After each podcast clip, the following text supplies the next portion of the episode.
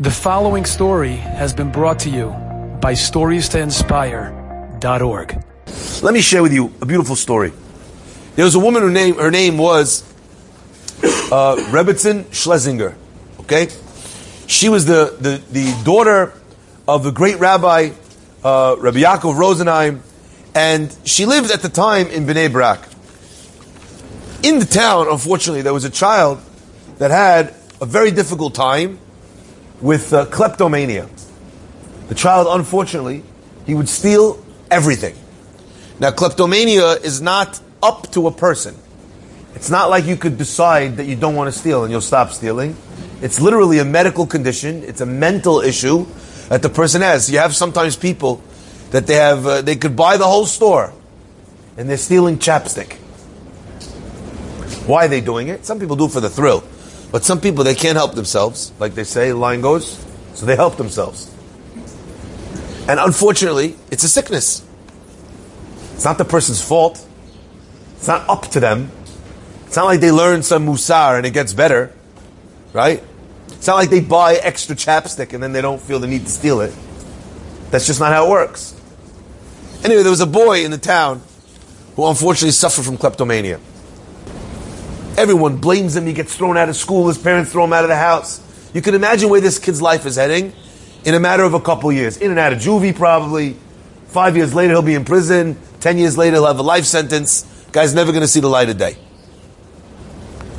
Rebbitzin Schlesinger comes to this guy, this kid, and she says to him, I know you know things have been very rough. We'd like to invite you to come stay with us, to adopt you into our home. The kid says, I don't know if you know about me.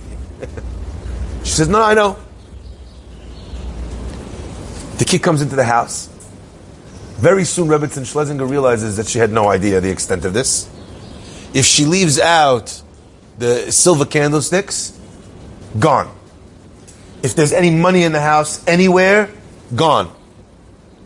Not only that, he's stealing things all the time, and people either following him home, because that's part of the problem of the kleptomania. It's not like they only steal in the middle of the night.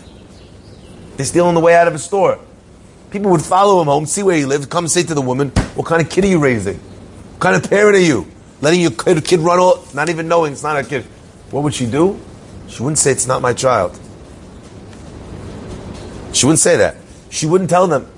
She would take money out of her own pocket and pay for the things he stole. And she would not even go and tell him that someone came and told me that you stole and I paid the money back. Give me the chapstick. Give me the item. Give me the, the candlesticks. Years and years this boy lived in the house. And the Rebbitzin is walking around, spending most of her day apologizing and paying. All the while giving him encouragement in the home. Anyway, slowly but surely, people's approach to him starts to change. He starts to feel a little bit different, and slowly but surely, he starts getting better. He gets help until eventually, Vayihi Hayom, after years in the Rebbitzin's home, this kid, Baruch Hashem, no longer has this problem. He's done. He's finished. It's out of his system. He thanks the Rebbitzin as a young man, and he leaves. Years go by. The Rabbanit's daughter, her name was Rebbitzin Turk. She goes to visit a synagogue in London, and people in the synagogue find out that upstairs in the Ezrat Nashim, Rebbitzin Turk is praying upstairs, and as soon as the tefillah is over, she's coming downstairs. There's a man standing there, an elderly man, a chashuv looking guy. She says, uh, Can I help you? He says, I heard that the Rabbanit was here. She says, Yeah, I am. he says, Are you Rebbitzin Schlesinger's daughter? She says, Yes. He says, From Bnei Brak? She says, Yes. He says, I'm sure you won't remember me. But years and years and years ago, decades ago, your mother took in a young boy off the streets who was a kleptomaniac.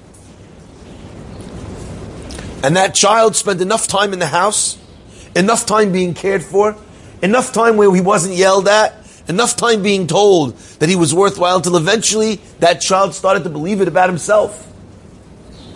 And he says, and today here I am, built a beautiful family, and in fact, this community that you're in I'm one of the leaders of this community. And everything that I am, and everything that I've achieved, belongs to no one else, no one other than your mother.